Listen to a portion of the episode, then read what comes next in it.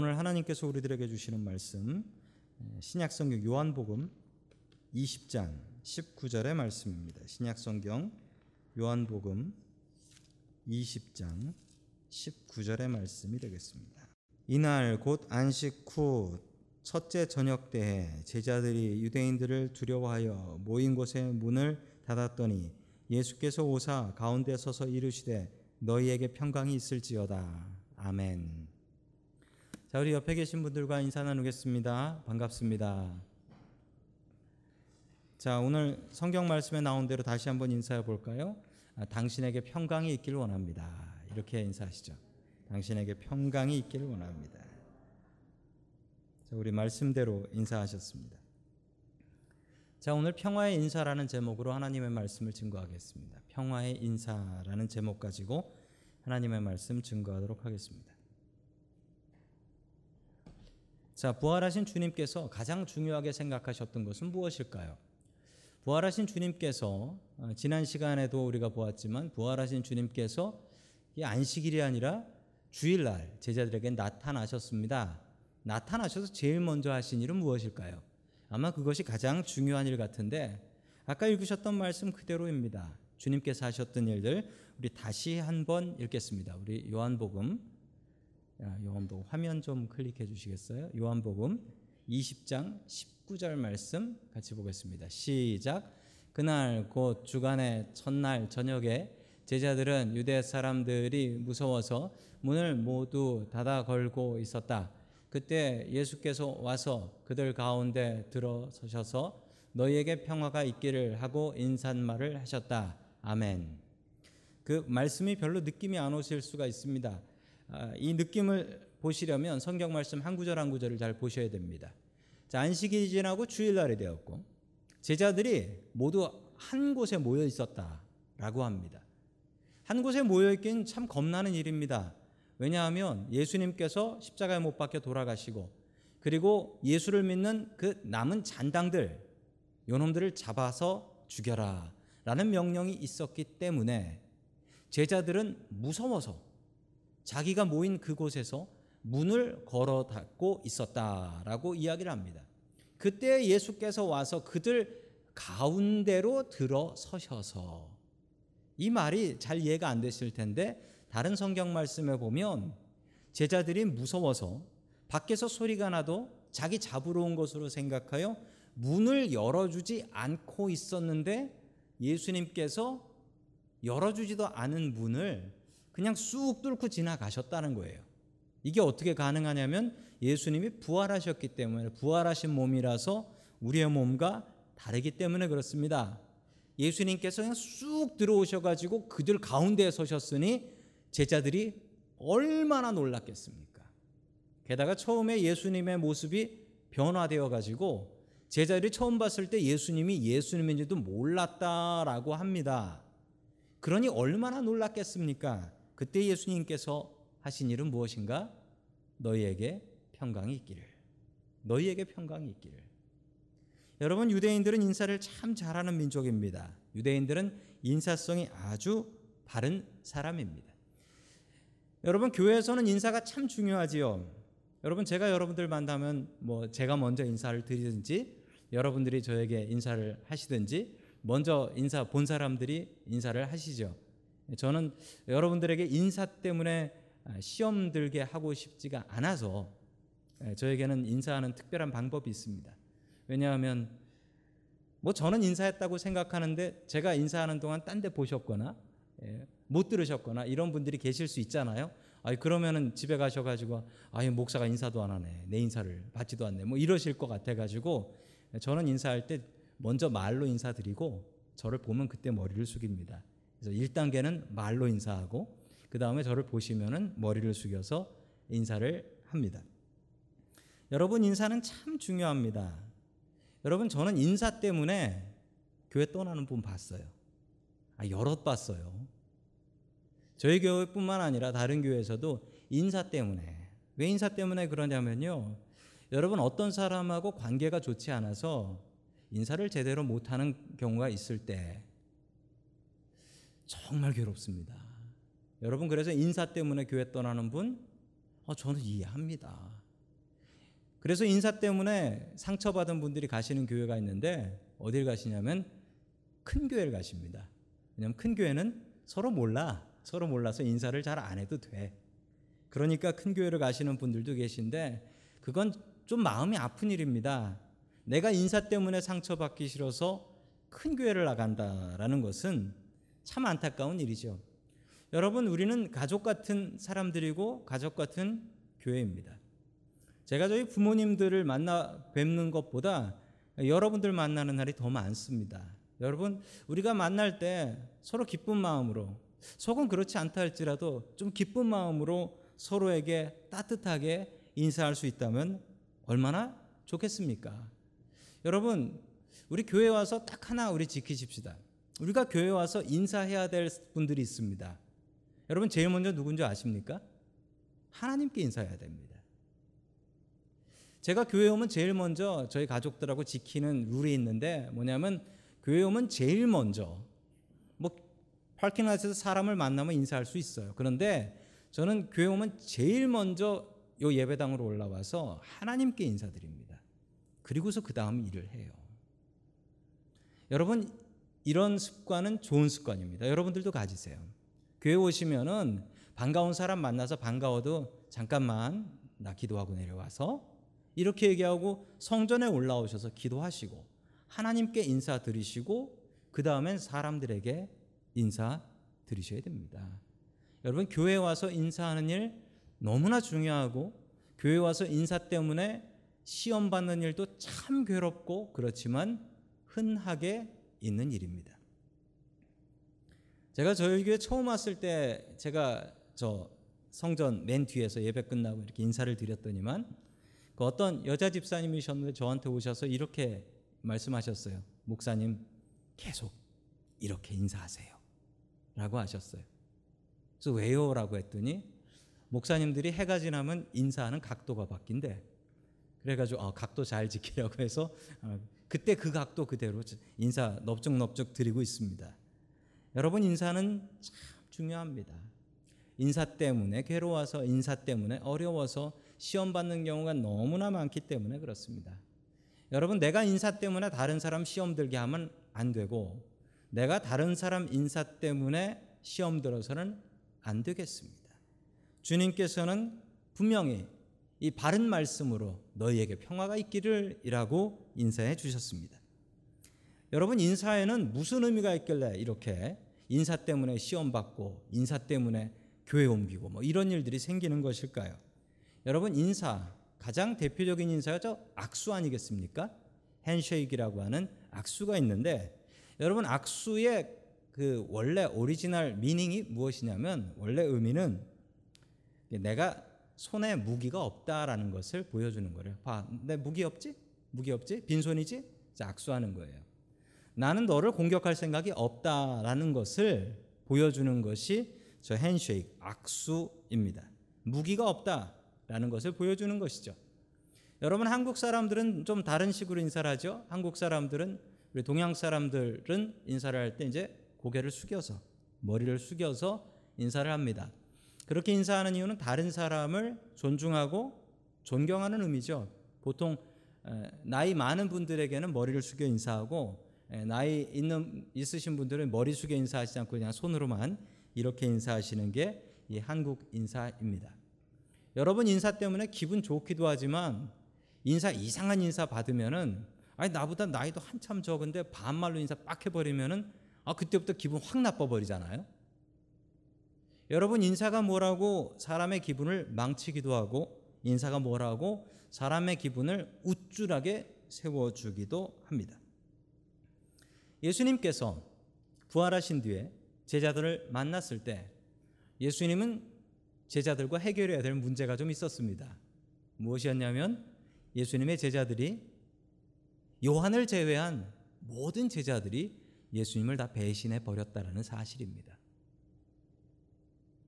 예수님이 속 좁은 분이었다면 예수님께서는 그것 때문에 아주 마음 상하셨고 이거 분명히 짚고 넘어가야 돼라고 생각하셨을지도 모릅니다.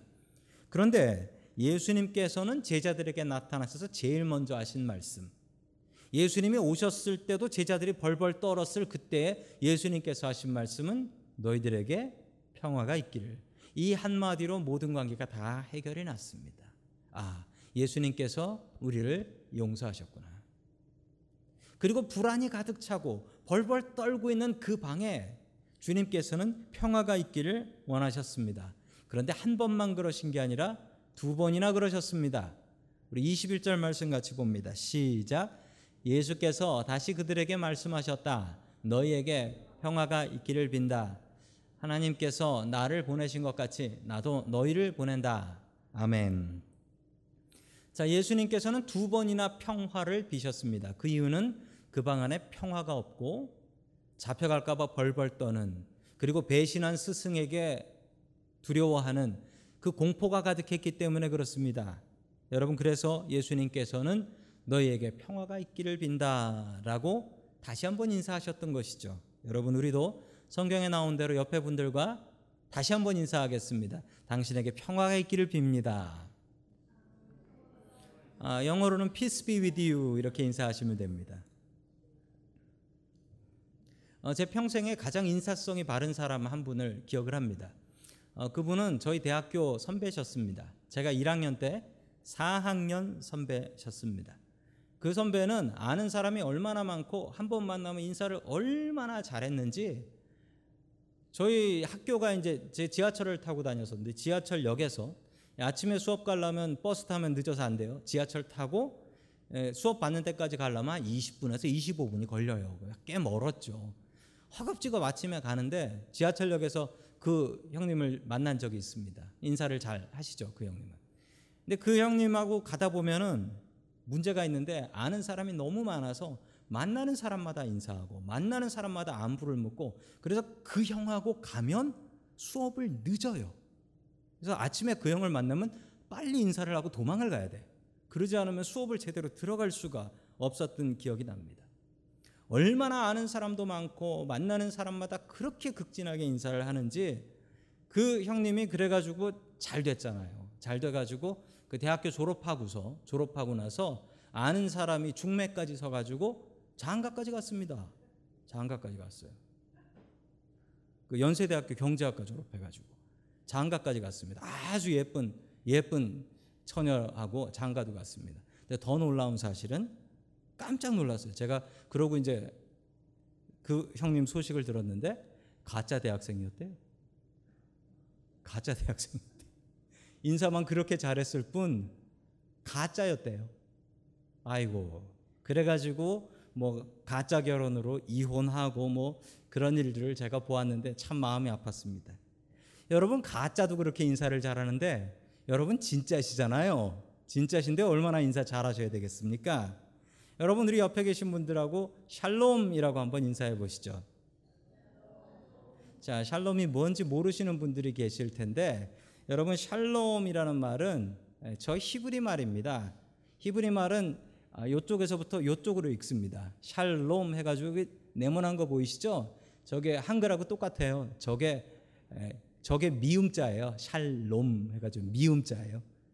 히브리 말이나 우리말이나 좀 미음자는 똑같습니다. 앞은 다 틀린데. 자, 샬롬이라는 말인데 샬롬이 뭐냐 하면은 어떤 분이 그러시더라고요. 샬롬은 어, 죽일 놈의 반대다라고 살롬이다라고 해서 살롬이다라고 인사를 한대요. 자, 유대인들이 어떻게 인사를 하냐면 아까 그 가짜 대학생 형님처럼 그렇게 인사를 한답니다. 얼마나 인사를 하냐면 그 유대인들은 저렇게 남자끼리도 허울 없이 저렇게 인사를 해요. 만나면은 껴안는 건 기본이고 이게 목을 맞대, 목을 맞대고 그리고 남자끼리 뽀뽀합니다. 남자끼리 뽀뽀해요. 이거 오해하지 마세요. 유대인들은 그렇게 인사를 해요. 저한테 유대인식으로 인사하지 마세요.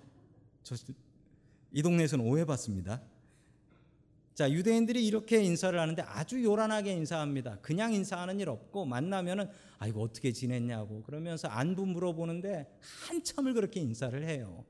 한 번은 이런 일이 있었답니다. 유대인하고 어떤 사람하고 길을 가는데 어, 유대인이 다른 유대인한테 엄청 인사를 반갑게 하더래요.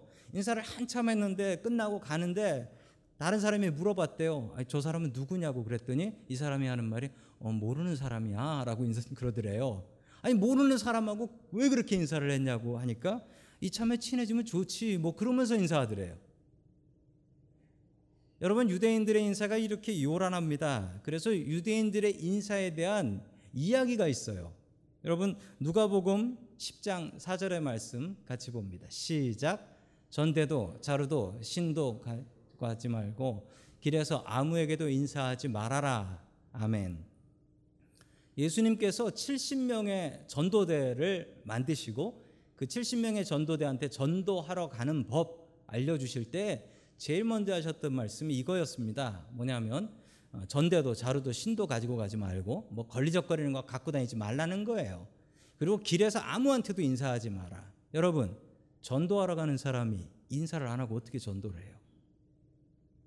근데 여러분 이건 유대인의 문화를 아시면 이해하는 이게 뭐냐면 길에서 쓸데없이 만나는 사람마다 인사하고 시간 보내지 말라 그 얘기예요. 전도에 사명 받았으면 그 전도하러 가는 그 동네 가서 전도할 생각을 해야지 거기 가면서 이 사람 만나서 아이고 어떻게 지내셨어요? 인사하면서 유대인식으로 인사하며 하루 그렇게 보내지 말라는 거예요. 급한 일 할 때 인사하지 말라라는 말은 성경에 많이 나옵니다.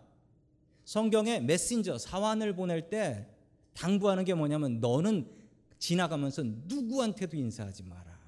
그 얘기가 뭐냐면 그 루드하게 불친절하게 가라는 게 아니라 괜히 시간 낭비하지 말고 급한 거니까 빨리 가라라는 거예요. 빨리 가라. 자, 계속해서 5절의 말씀 같이 보겠습니다. 시작. 어느 집에 들어가든지 먼저 이 집에 평화가 있기를 빕니다 하고 말하여라. 아멘. 자, 이게 뭐냐면 peace be with you. peace. 평화가 이곳에 있길 원합니다라고 빌라라는 거예요. 여러분이 평화라는 말이 샬롬이라는 말이 원래 이게 군대에서 쓰는 군대 용어입니다. 이게 뭐냐면 평화라는 말, 이 피스라는 말, 샬롬이라는 말의 반대가 뭐냐면 전쟁입니다. 그래서 저쪽에서 전쟁할 사람들이 와요. 적들이 적 중에 메신저가 대표가 옵니다. 대표가 올 때 물어보는 말이 뭐냐면 전쟁이냐 평화냐를 물어봐요. 전쟁이냐 샬롬이냐 이걸 물어봅니다. 샬롬입니다. 라고 하면 전쟁 안 나는 거예요. 전쟁입니다. 그럼 한판 붙자는 거죠. 여러분 그래서 이 평화라는 말은 그토록 중요한 말입니다. 예루살렘이라는 말의 살렘이 평화, 평화의 도시라는 뜻이고요. 솔로몬의 솔로몬도 샬롬, 평화에서 온 말입니다. 부디 이 아들한테는 전쟁 좀 안 났으면 하는 마음으로 지어준 이름이 됩니다. 자, 유대인들은 이 샬롬이라는 말을 무척 중요하게 생각하고 이 인사에 목숨 거는 민족입니다. 너무나 전쟁이 많은 나라였기 때문에 그렇죠. 자, 우리 6절 말씀 같이 봅니다. 6절입니다. 시작. 거기에 평화를 바라는 사람이 있으면 너희가 비는 평화가 그 사람에게 내릴 것이요 그렇지 않으면 그 평화가 너희에게 되돌아올 것이다. 아멘. 여러분이 평화를 비는 것은 능력이고 그 능력은 분명히 있어서 내가 평화를 빌었는데 그 사람이 평화로울 만한 사람이 아니야. 그럼 그 평화가 나한테 다시 돌아온다라고 예수님께서는 분명히 우리에게 말씀을 하고 있습니다. 그러므로 여러분 서로에게 평화를 빌고 인사하는 것은 당연한 일입니다. 안부를 물어보는 것은 당연한 일입니다. 그렇게 할 때 여러분 그 평화가 그 사람 것이 될 수도 있고 그렇지 않으면 그 평화가 내 것이 될 수도 있다. 여러분 예수님께서 주신 말씀입니다. 여러분 어디 가나 평화를 비는 사람, 평화를 전하는 사람 되십시오. 여러분 평화를 전하는 피스메이커의 반대말이 있습니다. 한국말로 있는데 무엇인 줄 아십니까? 예, 싸움닭이라고 합니다. 싸움닭. 싸움닭 아세요? 싸움닭. 예, 투개장에서 싸움하는 싸움닭은 어떠냐면 만나면 인사하면 어 너냐? 그러면 그때부터 싸워요. 왜 싸우냐? 왜 싸우는 거 상관하지 않고 싸워요. 나는 싸우니까 싸움닭이다. 여러분 우리가 그러면 안 되겠습니다. 이유도 모르고 어디 가나 싸움하는 사람 되지 마시고 여러분 어디 가나 평화를 빌고 그 빈 평화가 그 사람 것이 아니면 내 것이 된다라고 말씀하셨으니 여러분 주님의 말씀처럼 주님께서 제자들에게 두 번이나 평화를 비셨던 것처럼 여러분 서로에게 평화를 비시고 또 여러분 주변에 평화롭지 않은 분 또한 뵐 수 없는 분 교회 못 나온 분 있으면 여러분 전화하셔서 평화를 빌어 주시면 또한 그 평화가 나에게 평화로 돌아옵니다. 오늘 부르셨던 찬양처럼 내게 강 같은 평화가 넘쳐날 수 있기를 주의 이름으로 간절히 축원합니다. 아멘.